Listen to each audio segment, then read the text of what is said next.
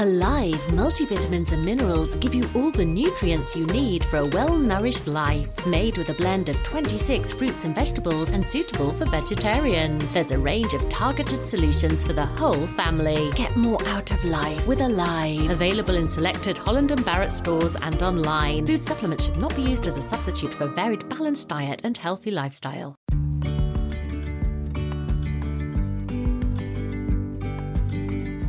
Hi, I'm Dr. Gemma Newman, your host for the Wellness Edit podcast with Holland and Barrett, and author of The Plant Power Doctor coming out in January 2021. In this episode of our brand new podcast, we're going to be talking about happiness. Now, this has been a tremendously challenging year for the majority of people, so we thought we'd end the series on a high and talk about ways in which we can all start to improve our own happiness. To join me for this fascinating conversation, we have Owen O'Kane. He is a motivational speaker, he's a therapist, and he's best selling author of two books 10 to Zen and 10 Times Happier. And it is absolutely fabulous to have you joining me today, Owen. Hello. Hello, and thanks for having me. It's great to be here. Oh, it's it's a joy, and I think throughout this podcast series we've done um, a job in really trying to help people figure out ways in which to optimize their health and well-being and at this stage i think uh, it's really important to talk about happiness because this is something that people have really struggled with this year yeah. um, uh, what have what have you found in your experience? Has this been a challenging year for people in your experience? I think it has. I mean, it's it's you know I know this has been said before, but there's no roadmap. You know, we we we don't we weren't really prepared for the year, and nobody really had a solution. And I was thinking about, you know, my book, I, would finished the book about a year ago, and um, the book is about happiness, but not happiness in the kind of fluffy, airy fairy way. It's about, you know, how can we be human, you know, as human beings, how can we be happier? And I believe most of us can be much happier than we are. But often we don't realize that because we create the kind of obstructions and blocks in our life. But then, of course, lockdown happened when in the external world there were a load of challenges that would justifiably explain why people wouldn't be happy. And yeah, I was a bit doubtful about releasing the book on happiness in the middle of all of the chaos. But then I had a really interesting conversation with my dad. Um, my my dad's um, he was a builder and you know just a very everyday bloke. And I said maybe I should hold fire and not release the book. And he said, um, "Well, tell me more about the book. What's it about?" And I said, "Well, it's about happiness and how people can be happier." And he said, "Why on earth would you delay?" Bringing out a book. This is when people are going to need the book. And interestingly, in that moment, I thought he's right. Uh, I'm you not going to hold back. So the, the book's come out. Thankfully, you know, it's been received really well. But more importantly, I think it is helping people navigate their way through some difficult times. Absolutely. And I think you're so right. We need that kind of information now more than ever. I think yeah. it is natural for many people to feel more stressed at a time like this, you know, with the increased anxiety and lack of certainty and feeling that we're out of control. Um, so, yeah, I do think that it's probably the perfect time to have released something like this. And before we get into your tips and ideas, I would just really love to learn a little bit more about your own happiness journey and why yeah. it is that you were able to write this book. What did it mean to you and where did it all begin? Um, so I, my background split. So half of my background was in health, and then halfway through my career, I retrained in, in psychotherapy. So I'd spent about 10 years of my career working with people who were terminally ill. Um, and I loved that work. I was really interested in the work. But I, I, got to a point and I realized that what most people were struggling with was psychological distress. Mm. And I mm. didn't, I had all the medical information, but I didn't have the tools to, to, to manage their psychological distress. So I went off and retrained so, second half of my career, um, I retrained as a psychotherapist, was a clinical lead in the NHS, and um, I was doing workshops and talks. And I created a, my first book was called 10 to Zen, and it was teaching people how to quieten the mind in 10 minutes a day. I suppose my argument is that people don't have a lot of time. So, I didn't want to create a concept or write a book where people have to spend an hour or two hours every day. So I wanted to create a concept that was practical and useful. And and I'm also really interested in happiness because most people, I would say 99% of people that come to therapy, when you say to them, What would you like from therapy? they either say, I just want to feel better or I'd like to be a bit happier. I mean, mm. and that's kind of universal. And I got really interested in happiness. And in my own life, I know what brings me happiness. The, the simpler I keep my life, the happier I am. And the less, you know, I, I just kind of, and I think often we can create our own complications. So for me, it's about kind of, you know, reducing everything down a few notches and creating more simplicity. But I also realize that most people get in the way of their own happiness and they don't realize they're doing it. And that's what I'm really interested in. And that's what motivated me to write the book. And the 10 chapters then cover the 10 areas where I see people get stuck over and over and over again. Wow, that's fascinating. Yeah. I really love what you said about simplicity. So, not only do we tend to overcomplicate our minds and our emotions and our personal situations, but also as therapists, as doctors, um, we may also sometimes overcomplicate the journey to feeling better. So, yeah. for you to come up with a concept that actually helps people within 10 minutes begin that process of feeling better makes it so much more accessible to all of us. So, yeah, I love the idea of keeping it simple because, you know, there are so many ways in which we could try and think, oh, well, I've got to find my identity. I've got to find purpose. I've got to live with intention. I've got to breathe. I've got to have a routine. I've got to nurture my relationships. I've got to be the best I can at work. I've got to give service to others. And then by the time you've got through this entire list of things, you're definitely not happy. you're exhausted, exactly. And, and, and, and that's the thing, really. It's about, you know, how do you reprioritize? What are the things in life that are important? What, what does matter? What, what helps you function better? Because certainly as a therapist, how I work is that we're never going to so- sort out all of the issues in our life you know, regardless of whether it's stuff in the past. And we don't have a lot of control over what's going to come next. So it's about, well, how can we function better? How can we, on a day to day basis, manage our minds better, change our perspective, and I suppose really just, you know, approach life with a lot more curiosity and openness. And I think it's been really interesting for me because, of course, lockdown, you know, challenges all of that. And for me, what's been fascinating is I've been really forced to practice what I preach because I don't like uncertainty either. I do. Yes. I like I like a list. I like a plan. I like to know what I'm doing. And suddenly, like everyone else, you know, all of my plans changed very quickly. I was releasing a book in a pandemic. All of my talks and workshops were online. I'm technophobic, so you know, suddenly I had to navigate this new world. But actually, I thought, you know, something. I don't have any control over this, so all I can do is respond mm-hmm. in the mm-hmm. best way I can, which is managing this one step at a time and just taking that as it comes. And it works. Yeah. It does work. And I think the pandemic has really brought us home to the idea that, in actual fact, we're not ever necessarily really in full control of the events of our lives. No. And having to understand that deeply and then relinquish the idea of control and then be able to mentally, emotionally, spiritually accept that the only thing we do have control over is our responses to the events around us. It's actually tremendously freeing but it's it's a process and it can sometimes involve pain as well can't it? Hard work. I was saying to a client of mine a few days ago if you if you look at the definition of anxiety it's uh, an intolerance of uncertainty. So that's the textbook definition um, right. from, from, a psychology perspective. So there's a big clue in that, really. So if you're intolerant of uncertainty, you're going to become more anxious. And the more tolerant you can become with the uncertainty, then your level of anxiety is going to drop. And that's certainly clinically something I do in my work when I'm with people and I'm in a room with them. It's about can you be more tolerant with the fact that you don't know and that there isn't predictability and there isn't certainty. And maybe just trust that you will manage whatever the next step is. And I think what I see a lot of people doing at the moment is, you know, they, they're almost kind of spinning 10, 15 plates at the one time, mm. trying to work it all out. When's it going to be a vaccine? When's it going to end? What's going to happen to my job? And for me, it's about, okay, what one thing can you manage today?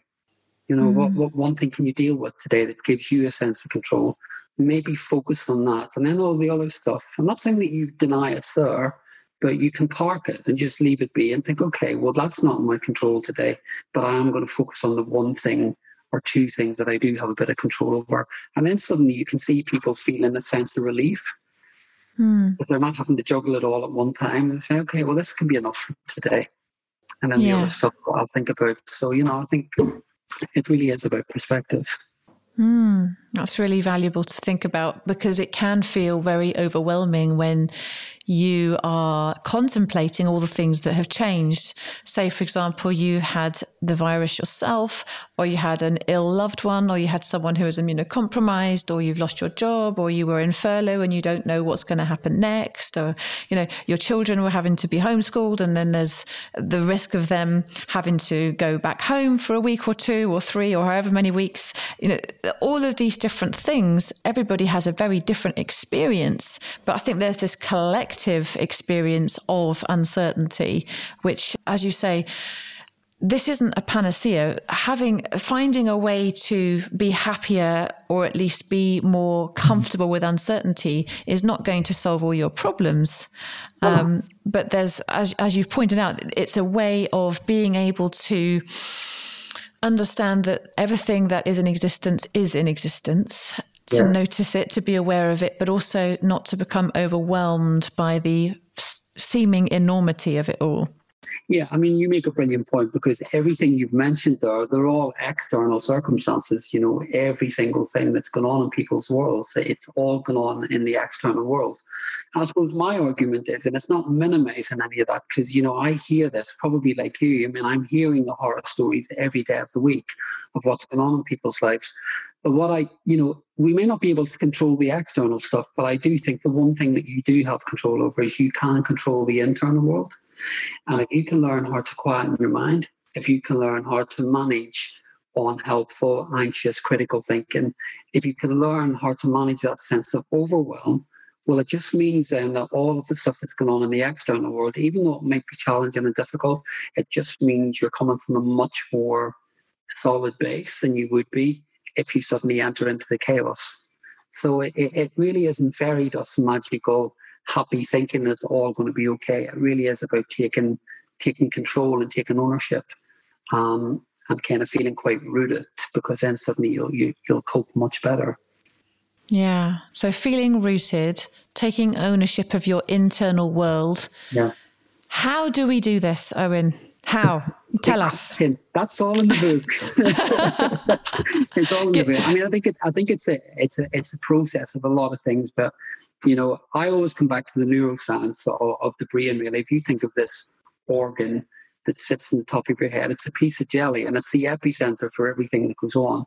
And I think a lot of the time we, we, we take the information from the brain as a given. We take it for granted. So, for example, you know, I heard someone say to me yesterday, in fact, oh, um, I'm just a warrior. That's just who I am. And I thought, well, actually, it's not who you are. It's an aspect of your personality, but you've got a brain that that functions in a particular way that's not helpful for you. And I think very often what the neuroscientists are telling us more and more and more is that if you've got a highly activated threat system, so there's a part of the brain on the right hand side, as you know, called the amygdala, and when that's highly activated or it's overactivated, then you're going to feel that sense of threat and worry. So, one of the key techniques is really stuff like using the breath, meditation, learning to quieten the noise in the mind. Um, stuff like meditation. I mean, people, when they hear the word meditation, get a little bit freaked, but meditation helps quieten the noise. It helps regulate the mind. You know, if you think of our neural pathways, when we're in an anxious state, these neural pathways are chaotic, and yet meditation, just bringing your attention to your point of focus, helps retrain the brain, quietens mm. the noise, regulates the neural pathways, and suddenly then what you get is you get a brain that functions better for you, mm. rather than feel like it's in chaos mode. And I'm always struck by that every time I just stop to breathe and meditate. Yeah. No matter how think... frantic it can feel, just that stopping, even for a minute or two, just to catch a breath and come into the present moment, suddenly can just reduce all the chaos that goes on in the mind.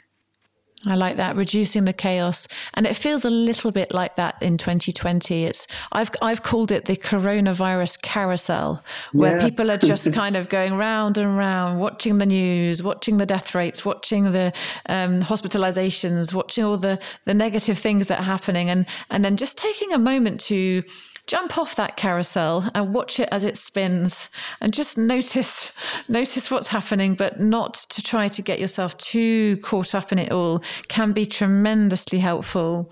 And i really like the point that you made about how the brain works because genuinely our brains are not designed actually i don't think to keep us happy. Our brains are designed to keep us safe. And so you know as you've pointed out if someone's got a highly active amygdala that threat center is going to be uh, very much activated we're going to have a general negativity bias especially based on perhaps previous experiences. And that's a natural mechanism to keep you alive and yeah. to keep you safe. But as you said, it's not always that helpful. And if we can tune into things like you've mentioned, you mentioned meditation, you mentioned the breath. Those are things that can then activate the parasympathetic nervous system, our rest and renew, and yeah. actually help us to feel a little bit more functional. Is that right?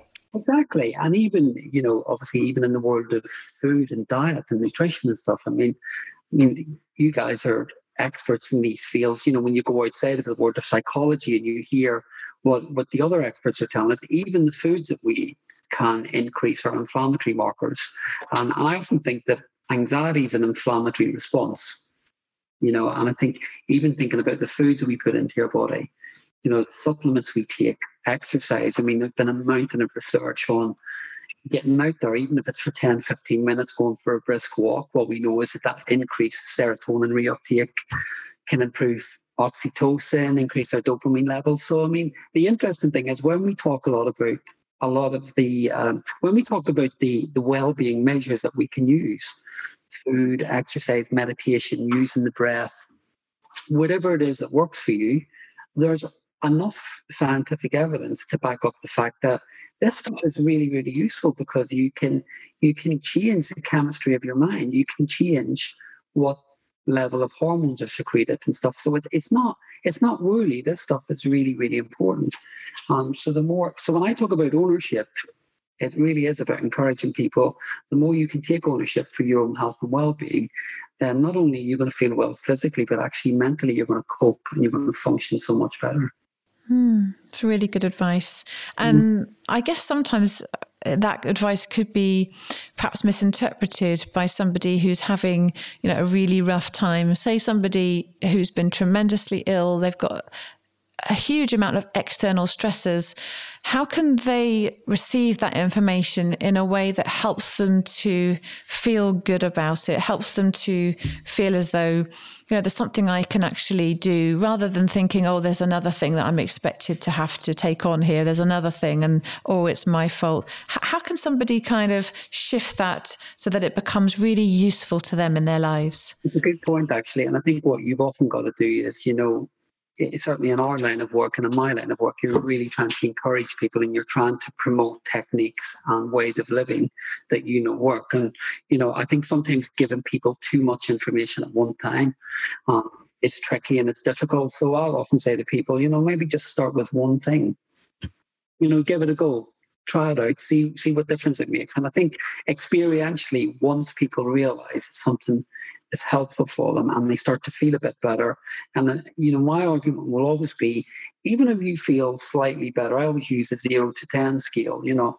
I think even if you've gone up a point and you're feeling slightly better or your anxiety's dropped a point, that's a pretty good indicator that this is a positive choice for you. So I think it's about giving enough information where it's clear that this is driven by evidence and not just something that we make up because I think there's a danger in the world of health that some of it can just feel like it's abstract. So I think it's about making it relevant, explaining the the evidence, but in, re- in everyday language, not scientific language, just about explaining it, and you know, bringing that alive, I suppose, and bit by bit and step by step, rather than it feeling like another task or another thing to do. So essentially, it's it's really beneficial then to focus on small steps to feeling better rather than necessarily trying to take on some big changes. I think so because I think that you know feeling better in the world of health, you know, we, we know that there are not that there aren't any magic wand solutions to feeling better quickly. We know that at the moment in life, things are chaotic, things are challenging, things are difficult. There isn't a magic wand solution, but I do believe sometimes that you know go back to that point about simplicity one single action in your day. So I'll give you an example. Yesterday, I had a really stressful day. I just had lots of things going on at one point, and at one point yesterday afternoon, I stopped literally for two, three minutes, you know, with a cup of tea, and I just sat in the back garden. And it was two, three minutes of my day, but I just did nothing. I just sat looking at the tree, drinking a cup of tea. And I come back and I had loads of other things to do, but I genuinely felt better. Yeah. Because I'd stepped out and I just allowed that moment for the for the mind to quieten, and I just allowed my perspective to go somewhere else rather than, you know, it's a bit like quicksand, isn't it? You know, the more we get absorbed in the day, it's like we, you know, you suddenly feel yourself going on this downhill slope, and then suddenly you're in quicksand, and that can feel gunky and messy and like you're stuck. And I suppose the key for me is recognizing when you're on that slippery slope I'm beginning to spot that maybe it's time to pause or take a break or stop or catch a breath or get out and walk around the block, whatever the context is. And then suddenly you come back to that point of stability again. Yeah, I think that's a really interesting point to make because I, I noticed this amongst a lot of my patients who are uh, parents, especially yeah. um, of young children. The idea of actually sitting down to have a cup of tea and think of nothing and look at a tree seems so self indulgent to some people. They think, I can't no. possibly do that. What a waste yeah. of time. oh, no. And, you know, and that, that, is the, that is the thing that we hear all the time. I mean, every client, when I so, you know, when you think about it, and, and you know, here's the interesting thing for me: we we all operate from from three key systems. You've got your threat drive, which is your anxiety mechanisms.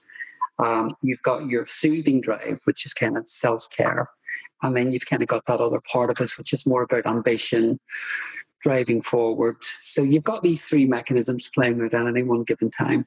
And mm. most people I meet in clinical in my clinical work, they will come along and their threat systems are very, very acutely developed.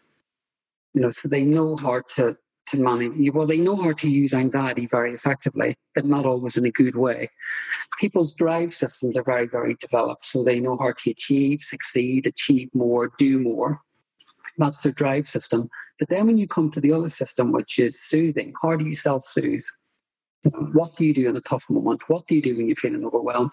What I find is most people come and they, they have no idea where to start because that's not something we're taught. Hard to soothe, hard to reassure yourself, hard to quieten the critical voice in your mind. So when people are a bit skeptical with me about self care and taking a moment out or catching a breath or looking at a tree, wherever it is, going for a run. My argument is that once you learn how to self soothe, everything else falls into place because you're not reliant on other stuff. And I got that mechanism. So I don't really see it as a luxury. I see it as a, an essential, to be quite honest. I mean, if I didn't use these, um, you know, tips that I talk about and techniques that I use in everyday practice, if I didn't mm. use them in my everyday life, I wouldn't function well. Yeah, it's so true. And yeah. learning to self soothe. So uh, some might say, well, actually, the way I soothe myself is having half a bottle of wine in the evenings, then having an entire bar of chocolate, yeah. then potentially maybe looking to having lots of cups of tea and coffee throughout the day to get them their energy levels up, uh, and then eating a lot of maybe half a packet of biscuits as well to yeah. to self soothe. What what do you think when people are using those kinds of self soothing strategies? What would you say? I mean, look, they're normal, aren't they? I mean, it's it's kind of you know, it's intuitive for us as human beings uh, if we're having a tough day and stuff to grab a biscuit or have a glass of wine and stuff. And I'm not going to, you know, I'm not going to police stuff and say that it's wrong because I think everything in life is about moderation. And my argument will always be that regardless of what what you whether it's a couple of drinks or whatever the context, if it's too much chocolate, I think if you're in control of it and and it and it doesn't feel that it's getting in the way of your life or it doesn't come with a very negative aftermath, well, then maybe that's okay some of the times. You know, maybe that's okay as a comfort. But where I think it gets a bit more tricky, if I'm talking to someone and they say, okay, during lockdown, I've been drinking a bottle of wine every night. Mm-hmm. And I do feel better after it, and it makes me forget, and I just escape into another world. My key question will always be: Is how do you feel the next day? Mm-hmm. And then often I'll hear, I feel a bit hungover, I feel a bit rubbish, and I notice I'm not sleeping as well. So it's the kind of the payoff that mm. often comes with, you know, it's kind of the difference between adaptive coping strategies and maladaptive. And I think every individual has to make that decision. Okay, mm. what for you feels like it's a reasonably healthy, useful coping strategy, and what, on the other hand, feels like actually this is getting a bit repetitive and I'm not sleeping. I am feeling hungover most days. I'm not thinking clearly. I'm a bit more agitated. So I think you have to measure. I know certainly. I mean, I love chocolate. I mean, it, it's Me my too. vice. love it. Absolutely love chocolate. But I also do know that if I have too much of it, I do get a headache and I feel sick. And interestingly, when the when the high wears off of a bit of chocolate, I do know that I'm a bit grumpier than normal. So it comes with a price tag. So I'm quite good at monitoring limitations. So I think it's about people have to make the decision what feels healthy for them. But I think often the external stimuli stuff that we put into your systems, I think there are sometimes more simpler ways that actually work as effectively, if not more effectively. Yeah. That's here for us. Yeah, I think you're right. Um, and I love the way that you ask the question because when you ask the question, both of yourself or even to somebody that you are a therapist for, then it allows them the space to actually analyze the answer.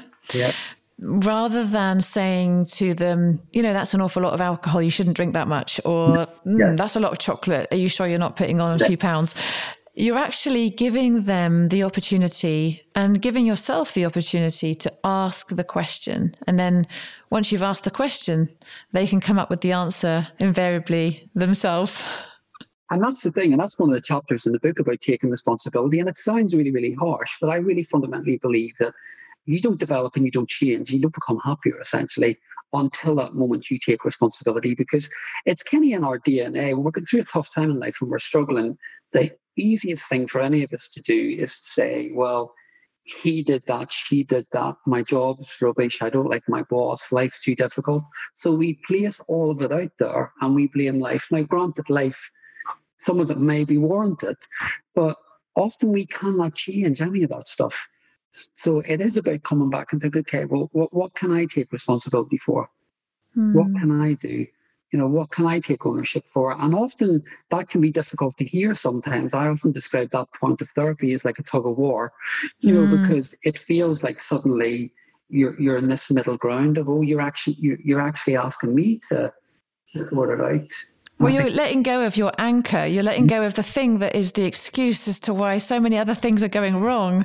Exactly. And it's a really hard thing to do. A hard thing to do, but the liberation and the freedom that comes with it, because then suddenly you're in control. Mm. And I think yeah. even then, if you think about anxiety, if you're taking responsibility for your life and you're taking ownership, then suddenly things don't feel as overwhelming because you know, well, actually, no, this is down to me. This comes yeah. back to me. And then suddenly that's the one thing you can't manage. Hmm. Um, I like that. Are you feeling down? Sometimes it can be difficult to beat the blues, especially during the winter months. So if you're struggling, why not try Karma Mood, a traditional herbal remedy containing St. John's wort, which helps relieve low mood and mild anxiety naturally. Restore your inner sunshine with Karma Mood. Available in selected Holland and Barrett stores and online. Karma Mood St. John's wort is a traditional herbal medicinal product used to relieve the symptoms of low mood and mild anxiety. Exclusive exclusively based upon long standing use as a traditional remedy. Always read the label. Speak to a GP if you're concerned about low mood.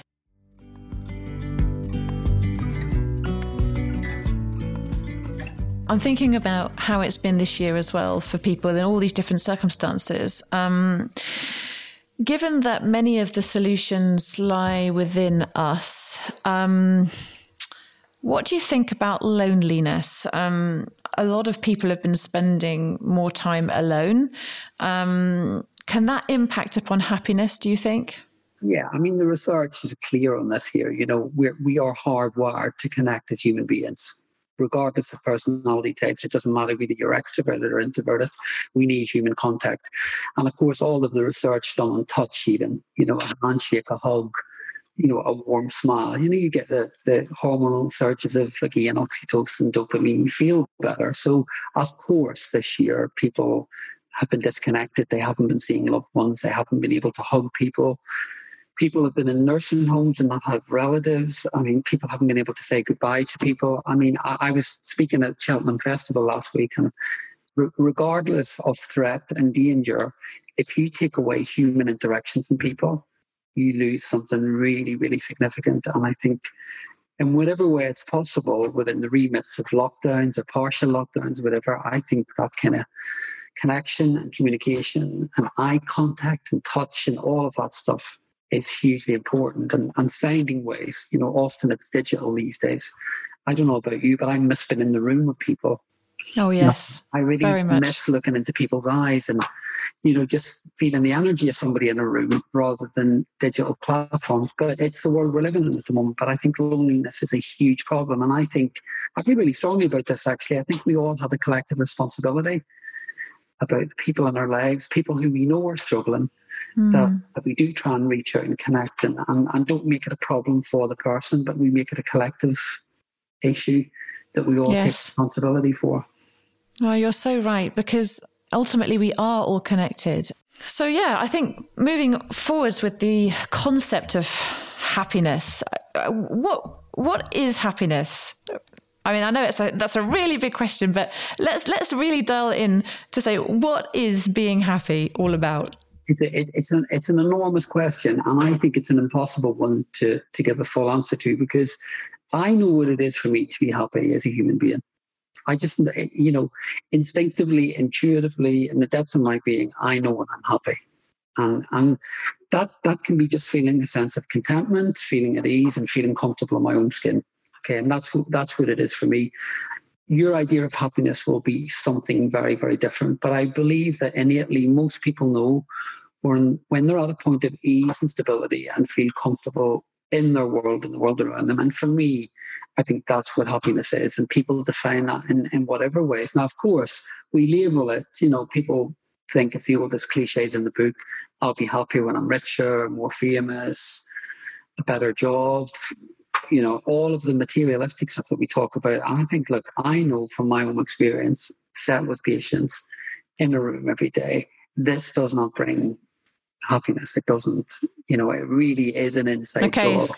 Okay, listeners, just to clear this up, having a nice car, having a nice house, having a good job does not bring you intrinsic happiness. I think the desire for wanting more. I'm not saying they, they, these things are important.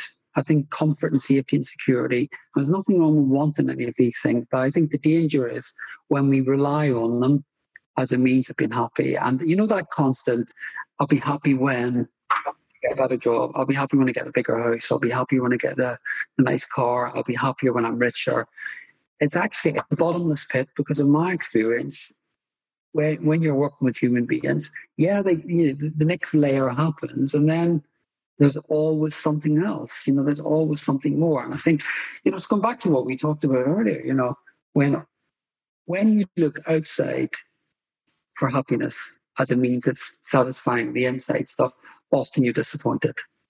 And I think, you know, getting you kind of coming to terms with the inside stuff, coming to terms with who you are as a human being, what makes you tick, what makes you happy. Are you living a life that's true to your values? And have you got the right people in your life? Are you surrounded by the right people? Are you making choices that are right for you? I think those decisions are and those questions are more likely are more likely to lead you to happiness than going the external route, which is about achieving, seeking, wanting. Yeah, that's a really good point. And you, you bring up family, relationships, friends. Now, I guess one of the keys to happiness is having functional relationships, right? Be- Feeling as though you're connecting with your spouse.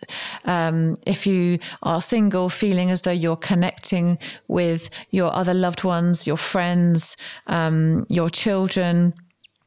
But expectations also can sometimes get in the way of happiness. So, how do you balance your relationships so that you're getting the most out of them, but that you're not expecting too much from them?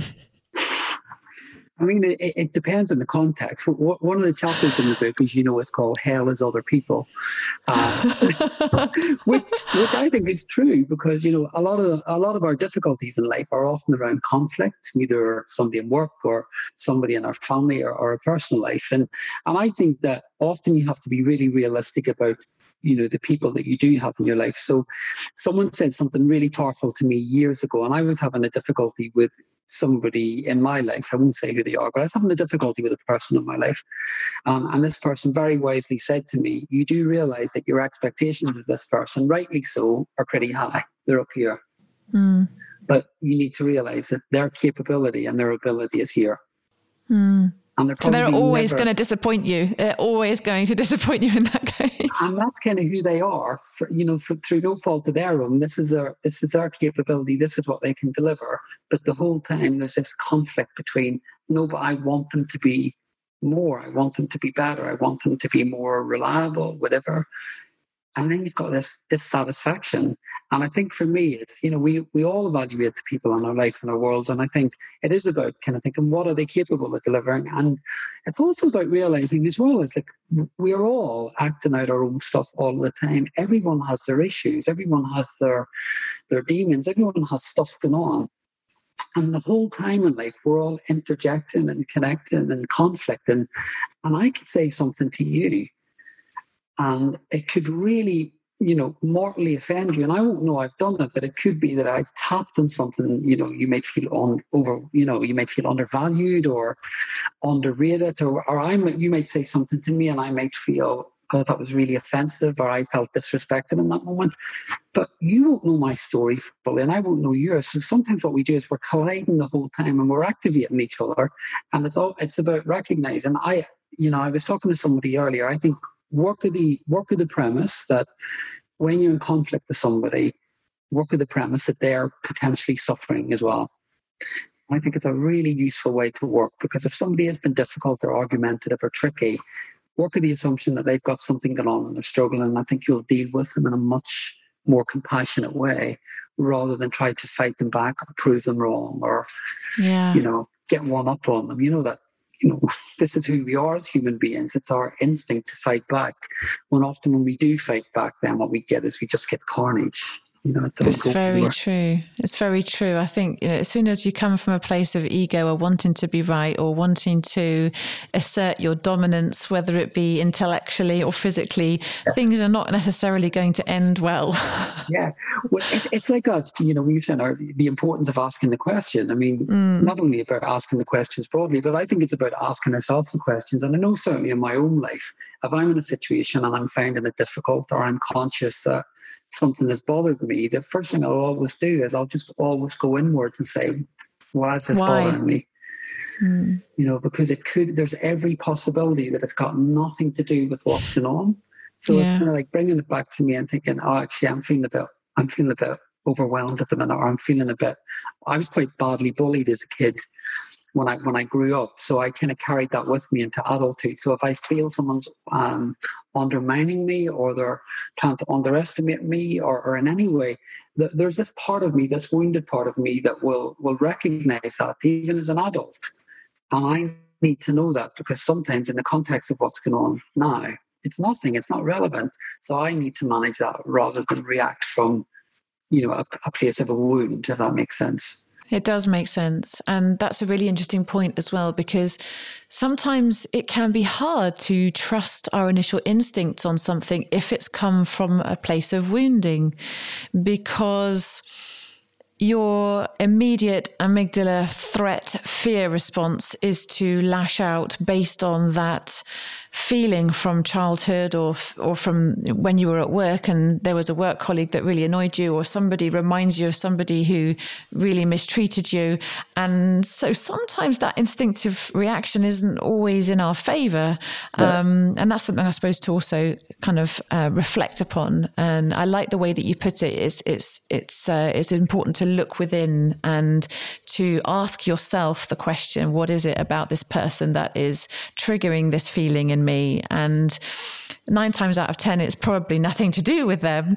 Um, and I think somebody once told me that when you have close relationships or somebody that comes into your life and they are really winding you up, the best thing to do is to actually see well, well what is it in me that's causing yeah. this and why am yeah. i why am i reacting in this way exactly and you know it's probably worth mentioning as well that there may be occasions when someone is just behaving badly You yes. Know? And that happens in life as well. Something we just come across people and thinking, actually, there's absolutely no need for that. But I think asking the question first and thinking, actually, no, this is not my stuff. This is just rude, or they're not respecting me, or actually, I'm not valuing myself if I if I if I put up with this. So I think it's mm. the other side of the coin as well. I'm not saying that you be a walkover yeah. and, and allow people to behave badly or treat you badly, but I think it's always worth going in first to check.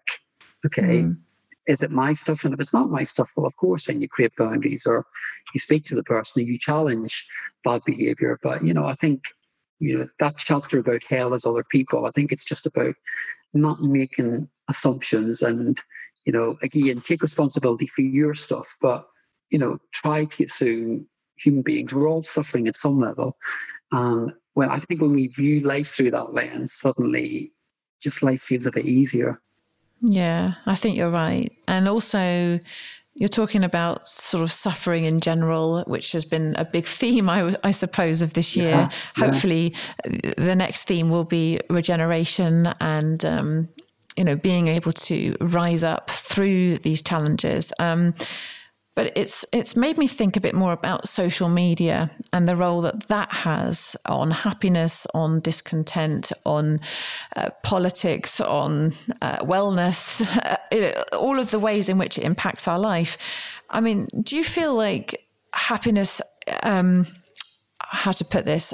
In, in, in a time when social media is just so much a part of many people's lives, how do you think we can navigate this in a healthy way that will make us ultimately happier? I mean, I'm going to answer this in a, in a quite a nerdy scientific way, but I'm, I'm doing it deliberately because I think it's important. If you think about the brain again as, a, as an organ that is taking in information all of the time. So mm. if you hmm. think of social media and kind of the media at large at the moment in terms of news and all the stuff that we hear every day, probably about 90, 95% of what we're hearing at the moment is negative information. So it's either quite fear driven or it's argumentative or it's toxic of some description. Now, our brains are like a sponge. Mm. So what they do is our brains just absorb all the information. It's like a computer program. And I just kind of think just be really selective about what you allow your brain to be saturated with.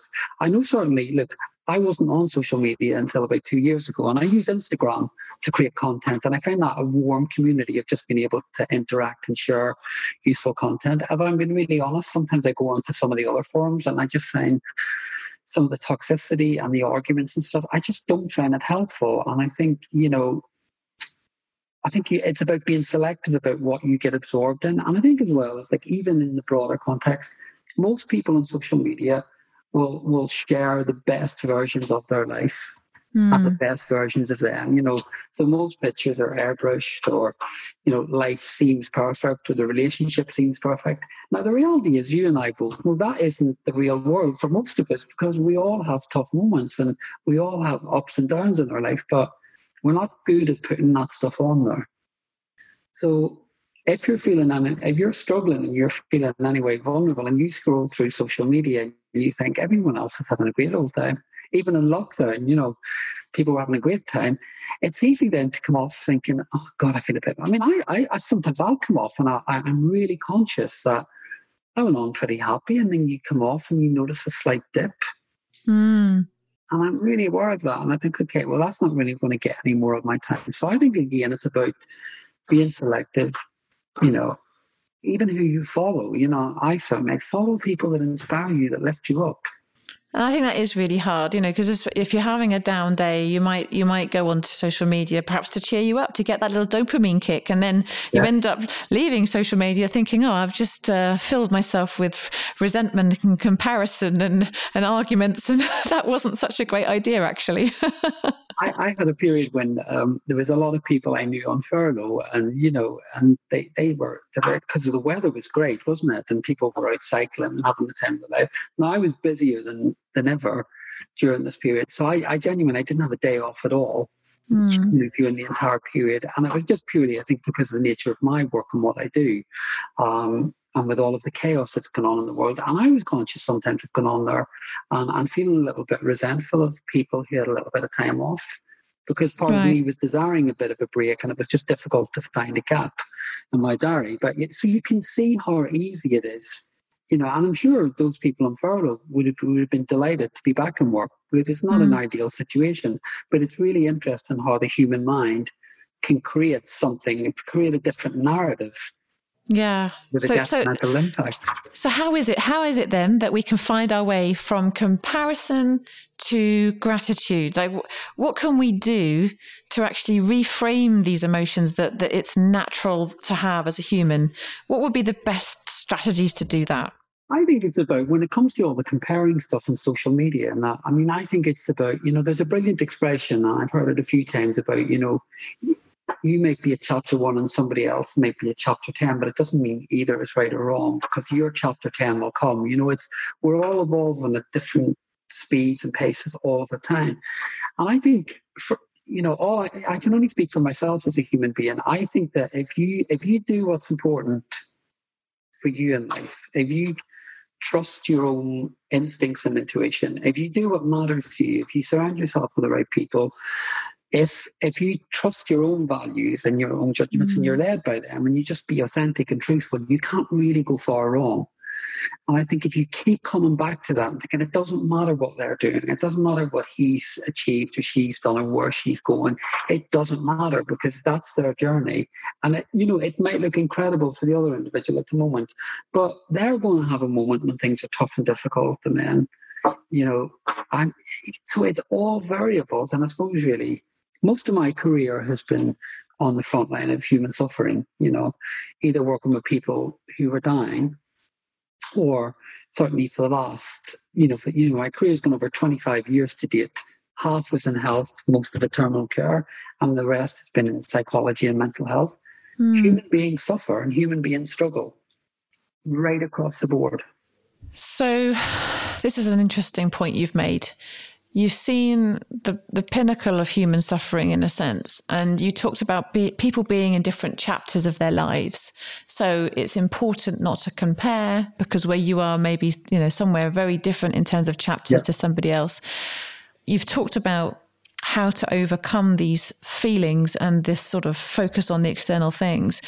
When we feel life is holding us back, you may have already answered this question, but how is it that we can overcome that feeling? You know, when we feel as though uh, life isn't where we want it to be, what would be a good step then to move forwards? There, there, are a couple of things. I mean, I think the the first thing is always about recognition. You know, I think you know I had an old supervisor who used to say to me, um, "You always always remember when you're working with someone that if they have awareness that they're stuck, then you're halfway there." And that's a great place to be. So I think, you know, that awareness of where you're stuck, you know, what's the dissatisfaction about? What is it within your life that you'd like to change?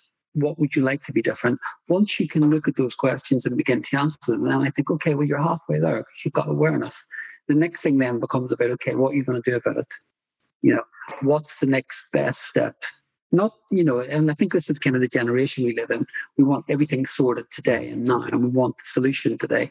Well now what would one next step be like that, that gets you on that road? And what would be the plan step for tomorrow? So again it's coming back to the kind of taking it all one step at a time simplicity and being really realistic about how you're going to manage things I also think it's also about, and it's coming back to the point about hope again. I think, like even chemically, what we know, you, you know, you know this that with hope, when you're hopeful, when you adopt a hopeful perspective, you produce more enkephalins and more endorphins. So even to make a decision to be hopeful rather than pessimistic or fearful, you chemically again create patterns that are just helpful for your wellness. So I think even at the most basic practical level, being hopeful has its uses. But what I would say is that for, for anybody struggling at the minute, particularly, every single thing that's happened in life so far, every war, every famine, every disaster, every catastrophe, things eventually come to an end.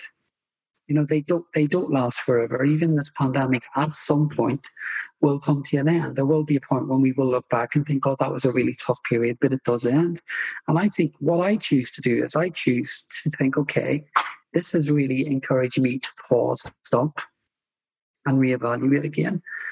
I'm conscious that a vaccine is likely to come at some point, so that will bring some degree of hope. I'm sure treatments will evolve and develop. at the moment it's bumpy, you know, and it's turbulent and it feels very uncomfortable and it feels very, very uneasy. But I choose to, to focus on the fact that there is another end and uh, the turbulence does come to an end. It's a period of time. And rather than get stuck in the awfulness of some of the challenges now, what I choose to do is I kind of choose to accept, okay, this is going on at the moment. I may not necessarily like it, I wouldn't have chosen it, but I choose to look forward and think there is another end. Right. There's a way, there's a way forward. And I think that can make all the difference. So the acknowledgement and the recognition, know what it is you're struggling with, know what it is you want, you know, be clear about what direction your life would take, take responsibility for that. And don't apologize or don't be afraid to be hopeful. I think they're probably the, the top tips I would give to, to anyone struggling. So, staying hopeful, I think that's a really good point. Also, I'd really like to delve a little bit more into what you said about there's two things that to me seem slightly kind of complementary to each other, but also potentially um, contradictory. Contradictory, yes, because we've talked about the importance of staying in the now, yeah. not not um, dwelling on past mistakes, not creating anxiety over future events, but at the same time looking forward to.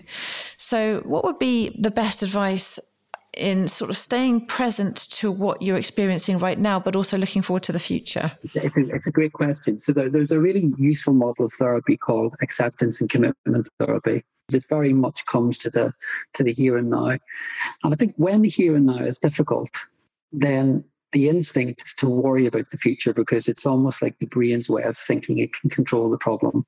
So if it worries more about the future, then it'll sort out the difficulties in the here and now. So what I what I say to most people I'm working with is look, staying in the here and now, even when it's difficult, is important because what you do is that present moment awareness is an important thing because it will quieten the mind. It will help you function better. You'll feel stronger. You'll feel less overwhelmed. But the looking forward with hope isn't fixating with fear, and they're two very different things. And I think when people are often driven by by the future, they're driven by future-based worries. It then becomes detrimental. Because what I'm saying is, I'm not saying that you fixate all the time in the future, but what I'm saying is that you allow yourselves the possibility that there's hope in the future. And it's a very, very different mechanism because it's something then people can hold on to. Yes. Does that make sense? It Whereas does. actually, if someone gets obsessed by worrying about the future and trying to control it, then there's a lack of acceptance, and then things feel very, very difficult. So I suppose ultimately what I'm talking about a lot of the time is really psychological flexibility. Yes. So what you said there is in order to quieten the mind, it's important to be in the present moment. Yeah. And in order to accept the future, looking forward with hope is a great way of doing that rather than coming into the anxiety of what the future might hold. It's being open to possibility, it's being open to flexibility. Yeah, I think when most people get stuck in patterns with with future, it's often about worry, mm. often about future-based worries. And what we know from you know everything, every piece of research that's been done out there is when people live in a state of future-based worry, their mental health declines their anxiety Yeah. decreases, their mood decreases.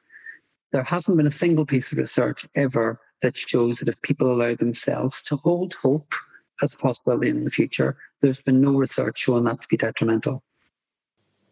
Great, that's good advice. All right, so That's my I mean- argument.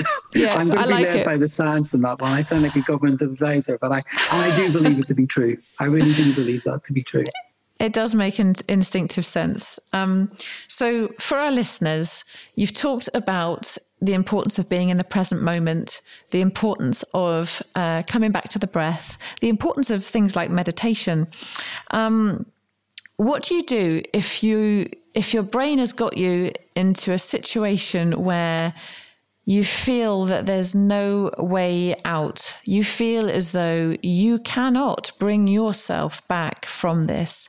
What advice would you have? I think at that point, I mean, I think what you're describing is overwhelm. And I think if someone gets to that point of overwhelm and it's impossible for them to quieten their mind or they just feel they're unable to steady themselves, I mean, that's the point I would say talk to someone. and seek a bit of help because occasionally, and it doesn't happen all of the time, you know, not everyone will need therapy. Not everyone will need medication. Not everyone will need professional support and help. But I think if it ever gets to a point, and there's no right or wrong in any of this here, it's a bit like I see it like getting the flu. You know, not everybody with the flu will need to be off work. You know, some people will function well and be able to get on with it. Somebody else may be in bed for a month because it's really hit them quite hard. And I think our mental wellness can be a bit like that. And I think there's no right, there's no wrong, there's no judgment. There just may be certain periods in life when things become a bit more difficult. And I think if it becomes impossible or really challenging to self manage, then at that point I would say, look, talk to someone. You know, start yeah. with a close friend, someone you trust.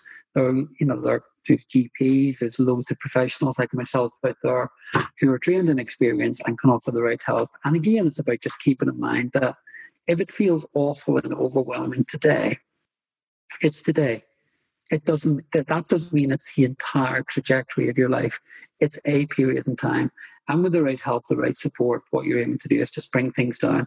So that, you know, when I talked about inflammation earlier, just think of it like, okay, well, the focus at the moment is about getting the inflammation down to get you back to your point of stability and strength again. And whether you can do that independently or whether you need help, it doesn't matter. The yeah. person can make that choice. Or sometimes we might watch a friend struggling and we might intervene and say, maybe now is the time to to talk to someone. Yeah and to be to help be that gift in their life as well. When you can especially and you know what? Sometimes it's it's the pain that we experience that allows us to be able to give that gift and gaining that kind of perspective is also really important isn't it? Someone asked me um, a question it was about two weeks ago someone had said about um, why, why did you wait? You know i'm, I'm you know i'm not I'm not young anymore. I'm not in my 20s. And so I said, why did you wait until you were older to, to write the books? And I thought, actually, I couldn't have done that work when I was younger because I didn't have the, I didn't have the life experience, mm. you know, either personally or professionally. And I think, you know, all of our experiences in life, every single experience we have, we, we can use. You know, I wouldn't do what I do. I think if I had had an idyllic childhood and no problems or no challenges or no struggles, I'm not sure I would have been interested in doing what I do. But what fascinated me, well, what fascinates me about the work I do is that I, I kind of get human suffering. I understand it not only because I see it every day in my clinical practice, but actually I know what it's like to struggle as a human being. And I actually know that that doesn't feel good. But I also know that there are ways forward and that there are ways out. And I think that's all of our journeys in life, isn't it? It's about what do we learn? How do we pass that on? What do we mm. learn? How do we pass that on? And that's I think that's what it's all about ultimately. Yeah, you're right. That's such a beautiful way to finish um, what I consider to be a real cracker of an episode. It was uh, it was a really special experience to talk it through with you and to be able to have this incredibly insightful conversation. So thank you so so much. Thank you so much for having me, and I, I hope the listeners you know get something from it. You know, if there's one word or one syllable or one sentence that's resonated, then you know use that and listen to it because there's probably something in it that matters. Absolutely. And I would encourage any listener to perhaps even listen again, you know, have a have a pen and paper nearby and write down some of the things that Owen has shared and ask yourself the question. I think we can come back to that point that has been the thread that's perhaps brought this together is to ask yourself those questions so that you can better understand yourself and better understand what it is that makes you truly happy. And um, I think perhaps it would be worth ending with Owen just giving us any final thoughts um, about embracing happiness in this life. I think my my final thought would be, particularly at the moment, is uh, unquestionably, I don't think there's a human being on the planet at the moment who isn't feeling unsettled or a little bit uncertain. Um, and it's worth holding on to that while you may not feel in control of all of the stuff that's going on in the world, all of the external stuff, the more you can bring your focus internally and take responsibility and take ownership for that and bring yourself almost into that almost like an internal bunker, come back into that place of safety, mm. trusting that the storm will pass eventually, that will make it so much more manageable. Beautiful. Thank you. Thank you so much, Owen, for joining me today. And thank you to the listeners for joining us today. What an amazing episode and what an incredible series. I want to say thank you for joining me for this fantastic journey with the Wellness Edit with Holland and Barrett. The sad news is this was the final episode, but the good news is you'll be able to listen to all eight episodes um, at any streaming platform. So, whichever one is your favorite, do tune in and you can revisit some of the incredible conversations that we've had as part of this series. So, thank you so much for joining us.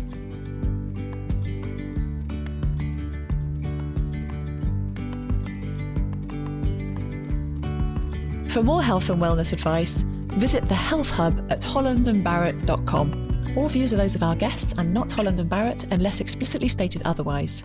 Any reference to brands and or products should not be considered as an endorsement.